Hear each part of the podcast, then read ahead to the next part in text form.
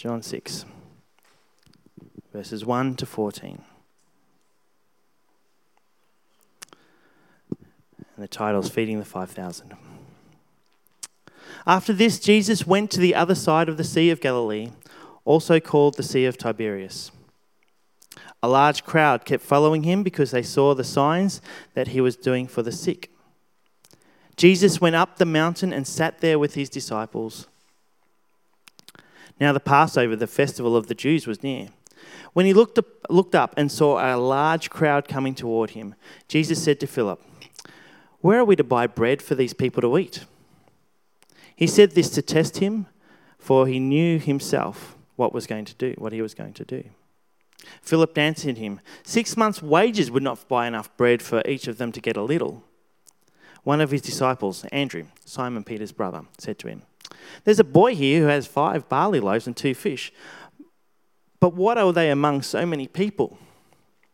Well, Jesus said, Make the people sit down. Now there was a great deal of grass in the place, so they sat down, all about 5,000 in all. Then Jesus took the loaves, and when he had given thanks, he distributed them, distributed them to those who were seated.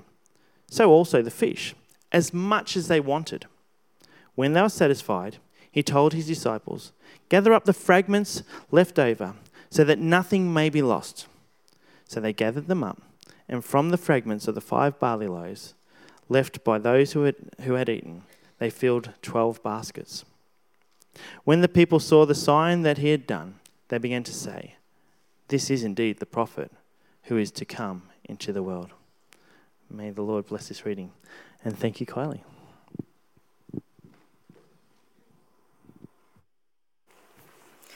Good morning, everyone. This morning, I would like to tell you three stories.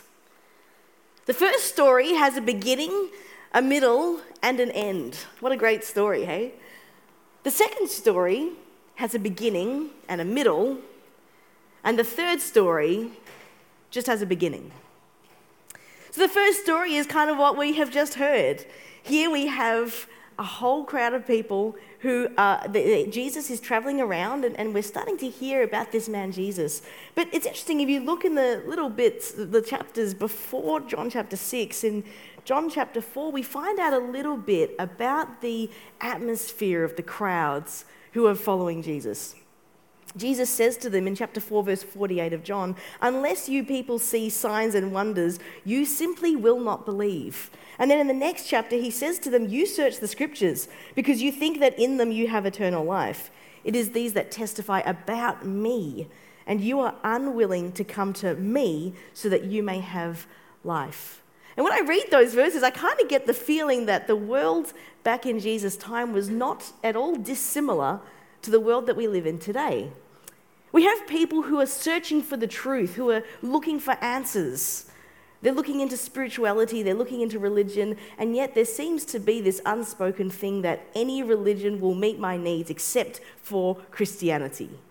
And there's this, this whole thing of, I want to know the truth. I want you to tell me the truth, but I will accept it as the truth if I would like to accept it as the truth. And that's kind of what is facing Jesus. These people are skeptical and stubborn. They're searching and yet they're unteachable. They're happy to find their own way. So there's this, in verse 2 of chapter 6, there's a hunger in this crowd for the supernatural. There's a curiosity. There's a deep hunger and awareness that there is a need within each person that is far greater than what this world has to offer. As some of you, you've experienced this, you know that the world doesn't have anything to whet the appetite of, to, to, to quench the appetite of, of what is inside each person.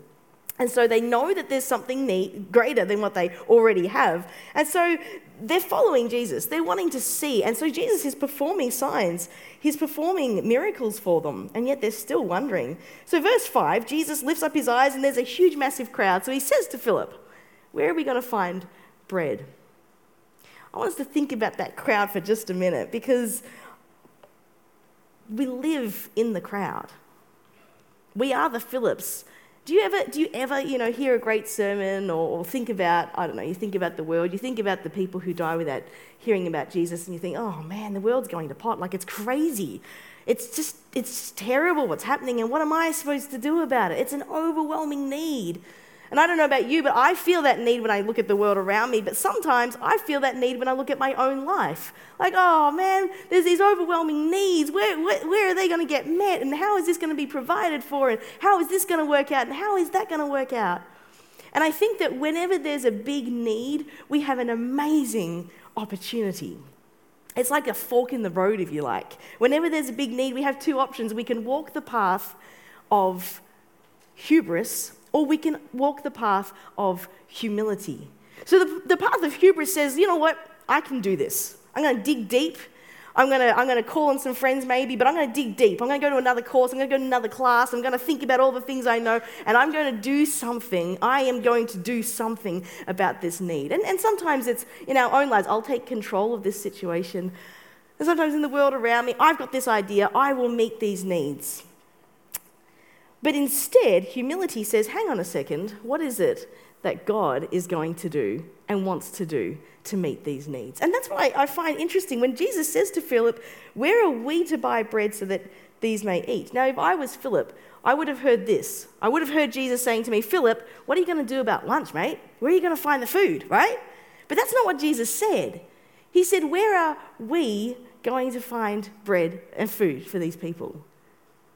Jesus doesn't ask us to solve these problems, to meet the needs of the world around us or in our own lives by ourselves. That's, that's not what he's asking, Philip. He says, hey, we're a partnership. Let's do this together. Where are we going to find bread?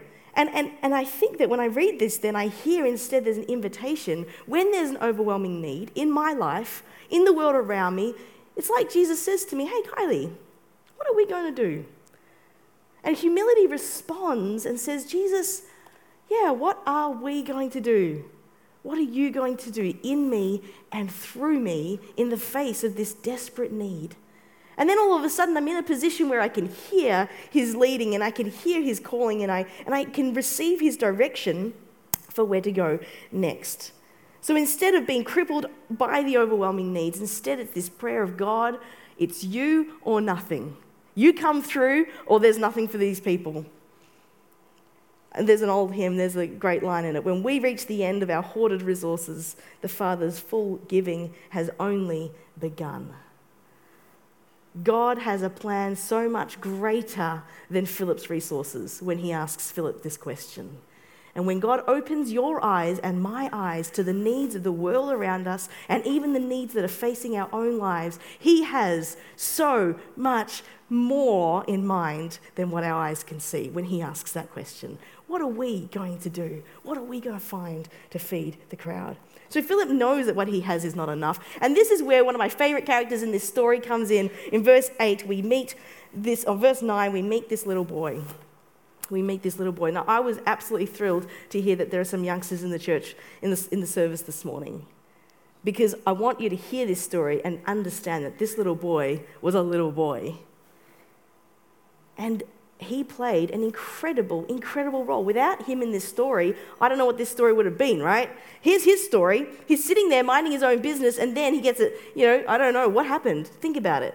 Was, was everyone looking through the, you know, walking through the, field of people and searching bags and like, excuse me, inspection, what have you got in there? Oh, no food there, dirty nappies there, not, not that one. You know, like what, how did they find out? Or maybe his food t- smelt so good that they were like, ah, oh, just follow the nose. There it is, right there, right there. This little boy's got some lunch. Regardless of how it happened, here's this little boy, he's sitting there minding his own business. Next minute, he's being dragged off to Jesus and here's his lunch.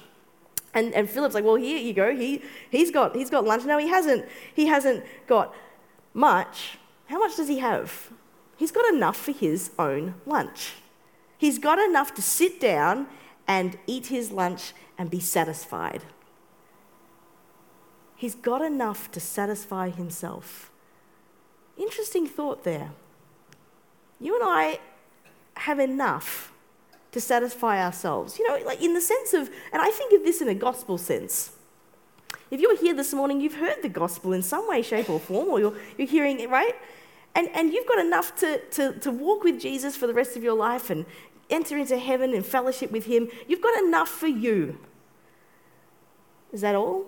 Is that all, the, is that all there is to the gospel? Is it just about you? It's not just about you. But you've got a choice. Like, we can just enjoy this little, you know, this is what I've got.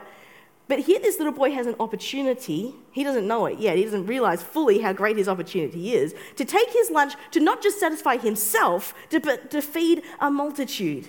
Our lunch is meant to be shared, our lunch is not just for us. And so it extends beyond that. It's also our resources, our talents. You know, you can live a self centered life where you are comfortable and you are just cruisy and you get everything that you want. You can eat your lunch or you can choose to share it. So, this little boy, what an example. He's willing for change. I don't like change. Personally, I don't know about you, but I don't like change. I recently had to change my phone because of a few different reasons, and I swapped from an Android to an iPhone, and I was the grumpiest swapper in the world, and I still like, there's this, oh, I can't pick my phone up because I don't know what to do with it. Like, I just don't like change, whereas some people love it. But this little boy was willing for change because, in order for him to give up his lunch, he's saying, Well, I don't know what my lunch is going to look like.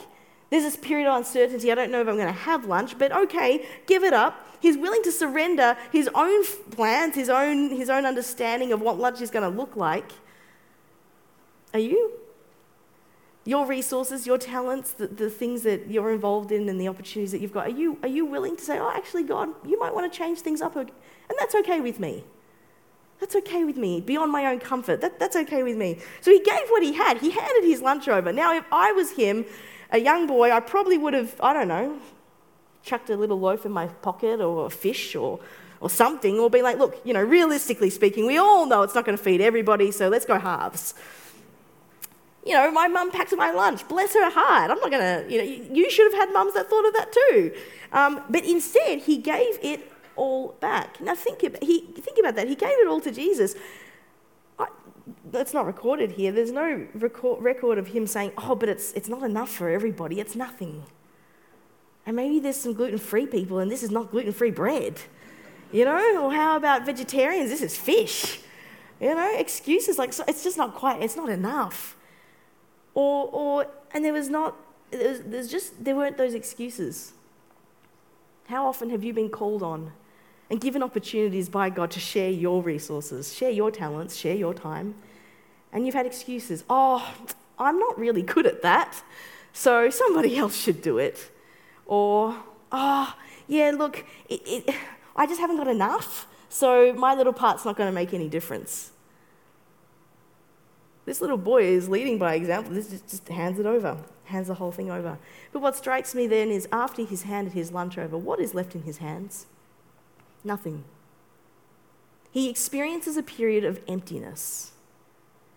I remember talking to a returned missionary. She'd been out in the field for, I think it was about 11 years or something, and, and she was saying that this is her experience. She comes back from the field and she says, God, I've given you everything, and I don't, I, what's left? I don't. And the challenge in that time of what, what, what do we do? Because this is the thing, as disciples of Jesus Christ, we're not promised that our lunch will always be multiplied back to us with great comfort, with great wonder, with great joy, and everything we ever wanted. It's not a magical formula. But discipleship is when, we, when, he, when he asks, we give, without the expectation that he is going to give back what we want, or how we want, or when we want. There's no guarantees except for God himself here. This little boy hands over his lunch and then he's left empty. What if he starves? He doesn't know. What if everyone gets fed except for him? He doesn't know. What if he gets handed back a bowl of lentils in exchange and he doesn't like lentils? We don't know. He doesn't know.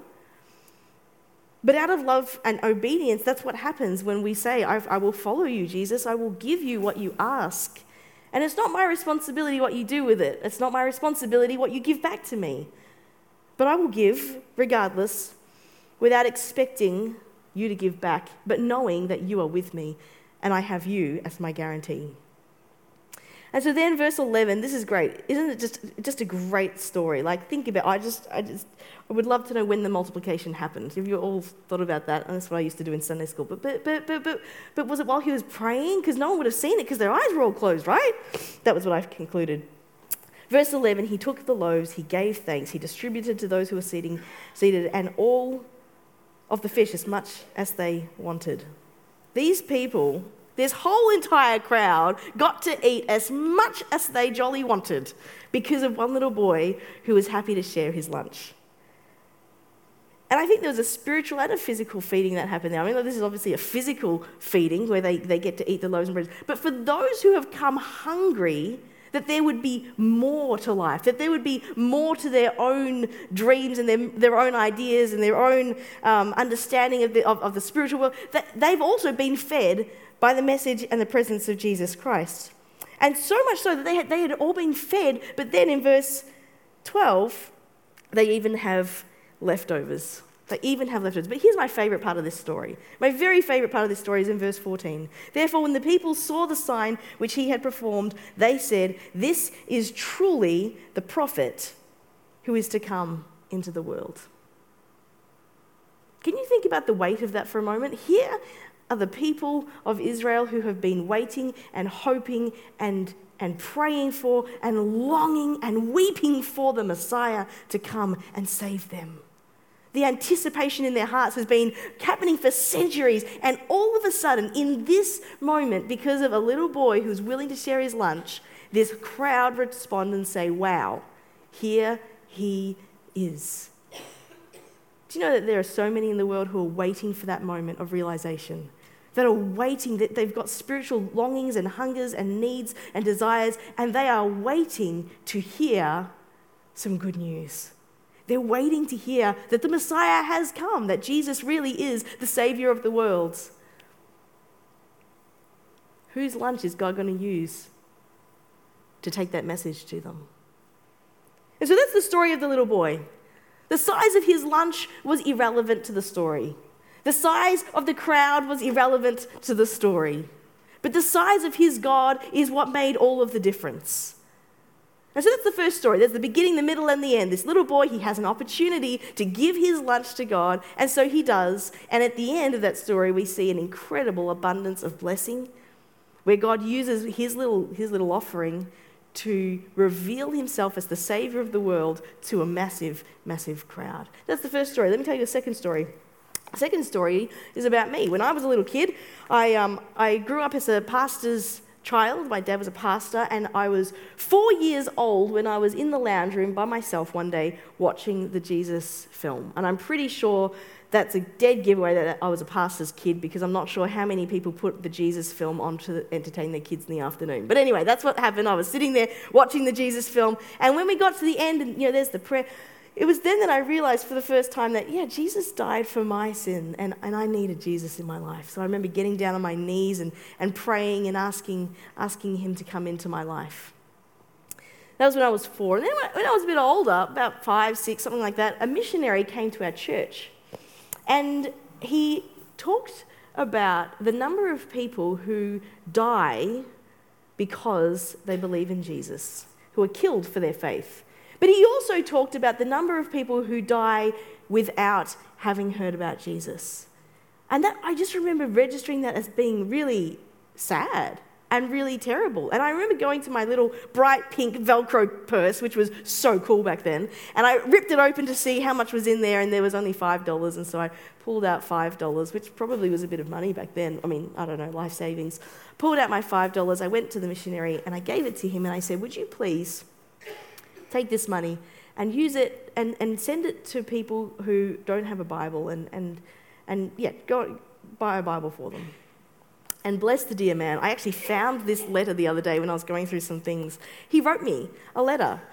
And in the letter, he, he just said something like, um, Thank you for your gift, Kylie. Your $5 has made a difference and has enabled the purchase of a Bible for some people in parts of the world where they wouldn't otherwise be able to have access to the scriptures. And you know what? I realized that I was just a child, but I could make a difference. $5 is not really a lot. When you realize, hey, it was just a tiny little bit of lunch, but wow, God took it and He can actually use it. And that's why I'm excited that you young people are in here because guess what, guys? You are so important to the story of the kingdom of God in this world. Don't, don't think, oh, I'm too young and I just don't even know anything at all. No, no, no, no, no. That's fantastic. Whatever it is you've got in your hands, Jesus wants to take and use. So if it's $5, great. If you've got a personality, you could talk to strangers and you can greet them warmly or, or whatever it is, great. if it's smiling to people at church, if it's making you know, other children feel welcome in, in, in environments where maybe they don't, they don't really get welcomed, that's fantastic.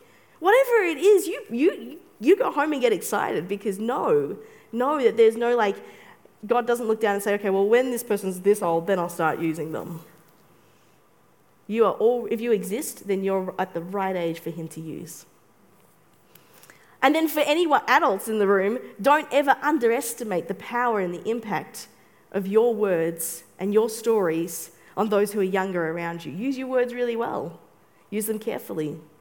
Take opportunities to engage with young people. Doesn't matter how old they are or how young they are. Take opportunities to encourage them because you never know how God is going to use a word like that. Because this missionary sharing in my church, his words really formed a trajectory for my life, which has been incredible. And I'm thankful for his, for his taking the time to encourage me in that. And so as I got older, my parents really encouraged me to learn to be faithful in service because most parents, um, understandably, don't let their children go overseas as missionaries when they're six years old. So um, I had to wait a little while.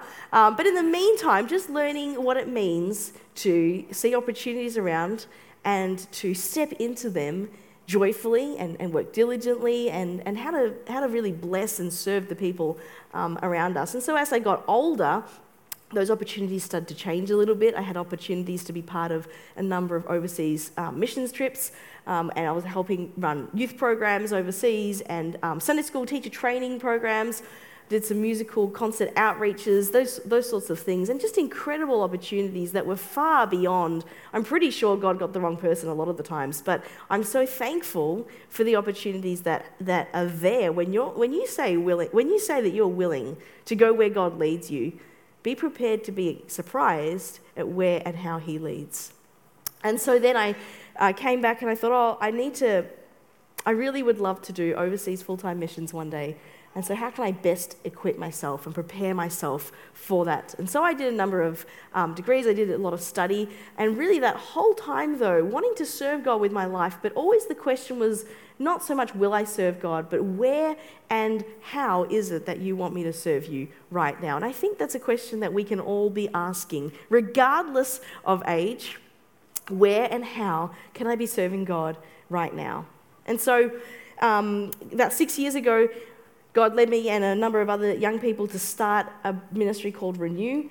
Uh, and, and, our theme really there is understanding that we're wanting to engage with a generation of young leaders who are poised and equipped to reach a whole new generation of young people around the world. And so there's a big theme on discipleship. We're wanting to disciple disciple makers who will also repeat that cycle over and over again. Because as we consider what our role in the church is, in the greater church is, um, I think about the Great Commission. And you know, in, in English, really, often when we hear the Great Commission, Jesus said, Go into all the world and preach the gospel, often the emphasis that we hear is on the word go. But if you look into the Greek, really, the emphasis there is actually on disciple. Disciple as you go. Disciple. So, discipling is the main key operative word. And so, we're called to be disciple makers. So at Renew, that's what, that's what our vision is. Our ministry is wanting to partner with local churches in other parts of the world and equip their people and train them and, and really, I guess, cheer for them, um, helping them to be more effective as disciple makers. But that really is a responsibility that we all share. And, and when I first uh, applied to become a missionary, someone asked me, actually, a few people asked me, oh, so how did how did you get called into missions? Like, how do you know that God wants you to do this? And I'll, I'll just be upfront and candid here and say that it was a little bit uncomfortable because the first couple of times people asked me that, I didn't really have an answer. I was like, well, um, yeah, God has, um, pretty sure God has called me to do it, but it's not very compelling. And so I, I went away and I thought about it and I prayed about it and I wrestled with it and I couldn't figure out, well, how am I so certain that this is what I'm supposed to do? And I came to this conclusion I was always taught that, I don't know, you read the scripture and you believe what it says. And so when Jesus said to go into all the world and preach the gospel, I think that's what he meant. And he didn't put any disclaimers in there about who is supposed to go, when, and where. He said, Go. If you are a follower of Jesus Christ, and this is what I came to understand. What if I didn't have a call as such because that's who God created me to be? And as a follower of Jesus Christ, that is my birthright. It's in my DNA. You know, if a child, a little child starts to crawl or they start to walk, hopefully everyone's excited, but hopefully no one is shocked right? When a child starts to crawl, hopefully no one's like, oh my goodness, what is this? Let's send them off to a lab and find out what's going on. Why is this child walking, right? And I'll be honest, sometimes that's the res- kind of response I get when, when I say, oh, yeah, I'm, I'm going as a missionary. People are like, really? Like, really? But think about it. In the Old Testament, we read of God's great mission as pursuing relationship with mankind. And we see that in the gift of Jesus Christ. He came to restore our relationship with God. And then when Jesus left, he said to his disciples, As the Father has sent me, the mission that God gave me is the same mission that I am giving you. And so, as a follower of Jesus Christ, it is my responsibility and it is my birthright, it's in my DNA to share the gospel, to go as a disciple maker to all the, all the ends of the earth. Now, why, though, do we need to go overseas? Why can't we just stay here? And you're right. I mean, there's a lot of people in Australia that have never heard the gospel. But, you know, I think statistically, it's, oh man, I should have checked this stat up. But, but it's roughly, if every Christian in Australia shared the gospel with, I think it's 17 people, is it 17 or 7? 7? Seven people, then all of Australia would be evangelized. They would have all heard the, people, heard the gospel. That's pretty incredible, isn't it? If every Christian in Australia, everyone who claimed to be a Christian, went and shared the gospel with seven people who hadn't heard it, Australia would be evangelized. But do you know how many countries there are where that statistic is not at all true? Thailand, Japan, even Taiwan, where it's the ratio is hundreds, like 500 non Christians to every Christian. So, humanly speaking, that's impossible for these Christians in other countries to go and share the gospel with everyone in their land who's never heard it before.